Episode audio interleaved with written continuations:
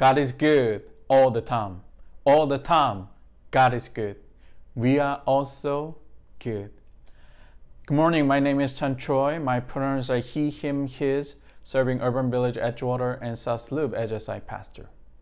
Even though I open my message by saying God is good all the time, there is a time that I'm troubled to say it loud from the bottom of my heart.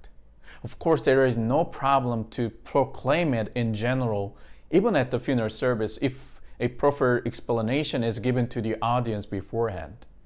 Because it is an opportunity to celebrate one's beautiful life and the beginning of the new journey in God's dwelling place. However, after hearing another news about the police brutality, after learning that Jacob Blake's three sons were in the back seat when he was shot by the police, after seeing the video that the white teen with AR 15 shot three people and killed two, and walked by the police with his rifle, and after reading the headline of America is not racist, I'm troubled to say God is good all the time. Instead, I would like to yell out to God in anger and raise God?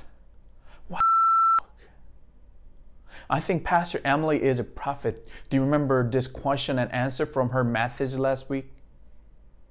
Can it get any worse? Her answer was yes. She was right. All the things that I mentioned above are just happened last week. We may be just at the half of Job's story of adversity.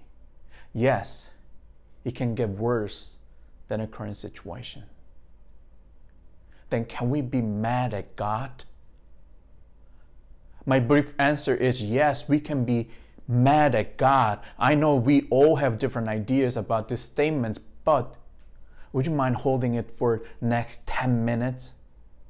Could you give me a chance to introduce the lament, which is the spiritual practice with ancient roots in our community at the same time? The uncensored crying directed to God in the midst of pain.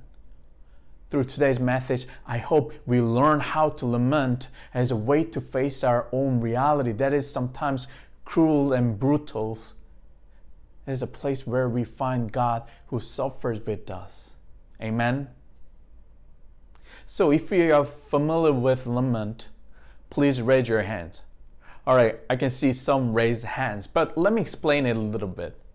Its definition is a passionate expression of grief or sorrow, or as a verb to mourn a person's loss or death. Even if you are not familiar with the, this word of lament, you already have heard or read from the Bible. Over the third of the Psalms are lament. From Psalm 6 4, chapter 6, verse 4, My soul too is utterly terrified, but you, Lord, how long? From Psalm chapter 13, verse 2, How long, O Lord, will you utterly forget me? How about the book of Job? From chapter 3, verse 11, Job cried out in the midst of pain, Why did I not perish at birth? come forth from the womb and expire. Lamentation is also a main theme for the prophets. From Jeremiah chapter 15, verse 18 Why is my pain continuous, my wound incurable? Even Jesus did lament to God in the Garden of Gethsemane Abba, Father, all things are possible to you. Take this cup away from me. As you find from these examples, lament is a persistent and desperate cry for salvation and recovery to the God who makes a covenant with them and promises to save. And then there is a book filled with this cry in a situation of pain and suffering, the Book of Lamentations. In ancient Hebrew, this book has a meaning of funeral dirges which is a hymn about the destruction of Jerusalem by the Babylonians in 587 BCE. And you can hear their cry, the lamentation from the beginning of this book. Let me read verse 1 in Common English Bible Version. Oh no, She sits alone, the city that was once full of people. Once great among nations, she has become like a widow. Once a queen over provinces, she has become a slave. Can you see the people who sit in the ruined city? Can you feel their panic, fear, anger, sadness, confusion, and despair? I'm sure that you can see and feel them because we also have experienced the same pain. We feel like sitting in the middle of this ruined world, losing our loved ones during this pandemic, being laid off from the work, loneliness of social distancing, anxiety and uncertainty about future, and certain disruption in plans and dreams and our careers. It is not surprising to hear that 40% of US adults reported struggling with mental health like anxiety, depression symptoms, or trauma stressor related disorder symptoms during this pandemic. It is a life crisis that turns our world upside down and our faith doesn't seem to work anymore. And Janet Hagberg and Robert Guelich name it as a war, where our experience of life and our beliefs aren't matching up, and be a dark and lonely time with God's absence. This experience of God's absence is also described as a dark night of the soul by St. John of Cross or being in a spiritual exile by Lee Beach. So let me ask you this question. When did you face at the wall? When were you in the dark night of the soul?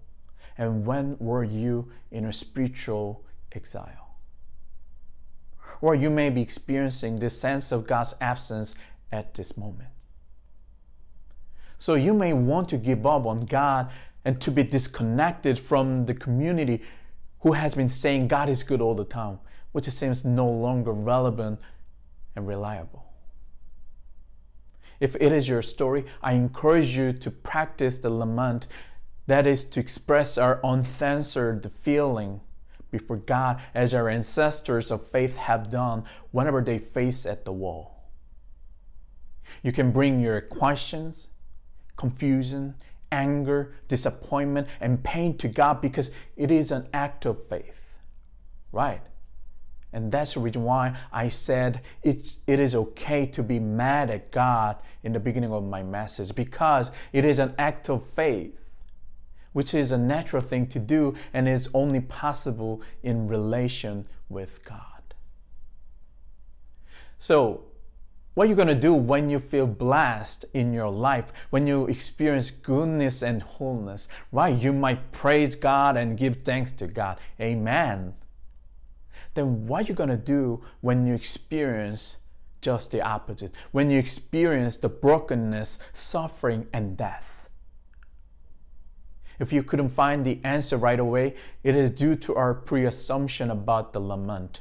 It feels unfaithful, weak, and leading down to the path of despair rather than hope. And do you remember Jesus' words about the little children? Unless you change and become like little children, you will never enter the kingdom of heaven. All right, then. When our children get hurt, they cry out in pain right away, right?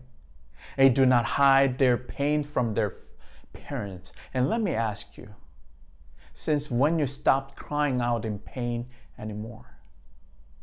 Since when you started hiding your pain and sorrow from God? When we hurt religiously, we cry out in lament. As much as we praise God in the time of joy, we need to lament in the time of pain and sorrow. Again, lament is an act of faith because it is only possible in relation with God. There was an interesting experience several years ago. We invited our friends who had their firstborn three months ago. Then I had a chance to be alone with their baby. And I thought we had a pretty good time together because she didn't cry and looked so comfortable. However, As soon as she saw her mother, she started crying out as like she's been waiting for her parents. Later, I learned that children who are confident of the love of a caregiver cry. We can cry out to God because we know God is real, God cares, God understands our pain, and God can and wants to help us. I'd like to highlight one more aspect of lament. Lament is not just about personal mourning, but the communal and collective mourning. Let us imagine the voices that we heard from this book of Lamentations. In the beginning, we only heard one voice who witnesses and observes the suffering of Jerusalem as a third person. If you keep reading chapter 1, then you will hear another voice who directly cries out to God as the one who faces the wall. It is heard as a testimony of witness and sufferer. But echoes each other and becomes a unison in lament. It is a lamentation of the survivors after the destruction of Jerusalem, all the leaders and priests and the elders has been taken away into exile, which means these voices in the lamentation are from the women, the children, the old, and the infirm. As Dr. Soong-Chan Rah described, it is not the privileged voices, but it is the voice of the suffering.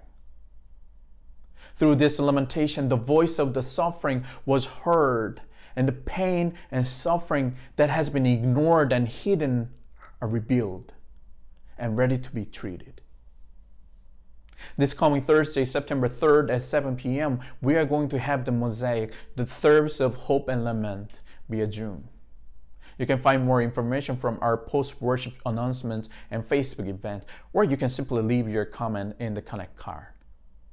At this service, we will hear various voices the voice of the suffering, and you will face the wall that you have been ignoring and hiding for some different reasons. However, when we express and acknowledge our grief, our pain, our confusion, and anger in lament, it will be a lament for the community. The task and challenge of our life will be shared and carried by the community because lament is not only for the suffering, it is also for solidarity with the suffering.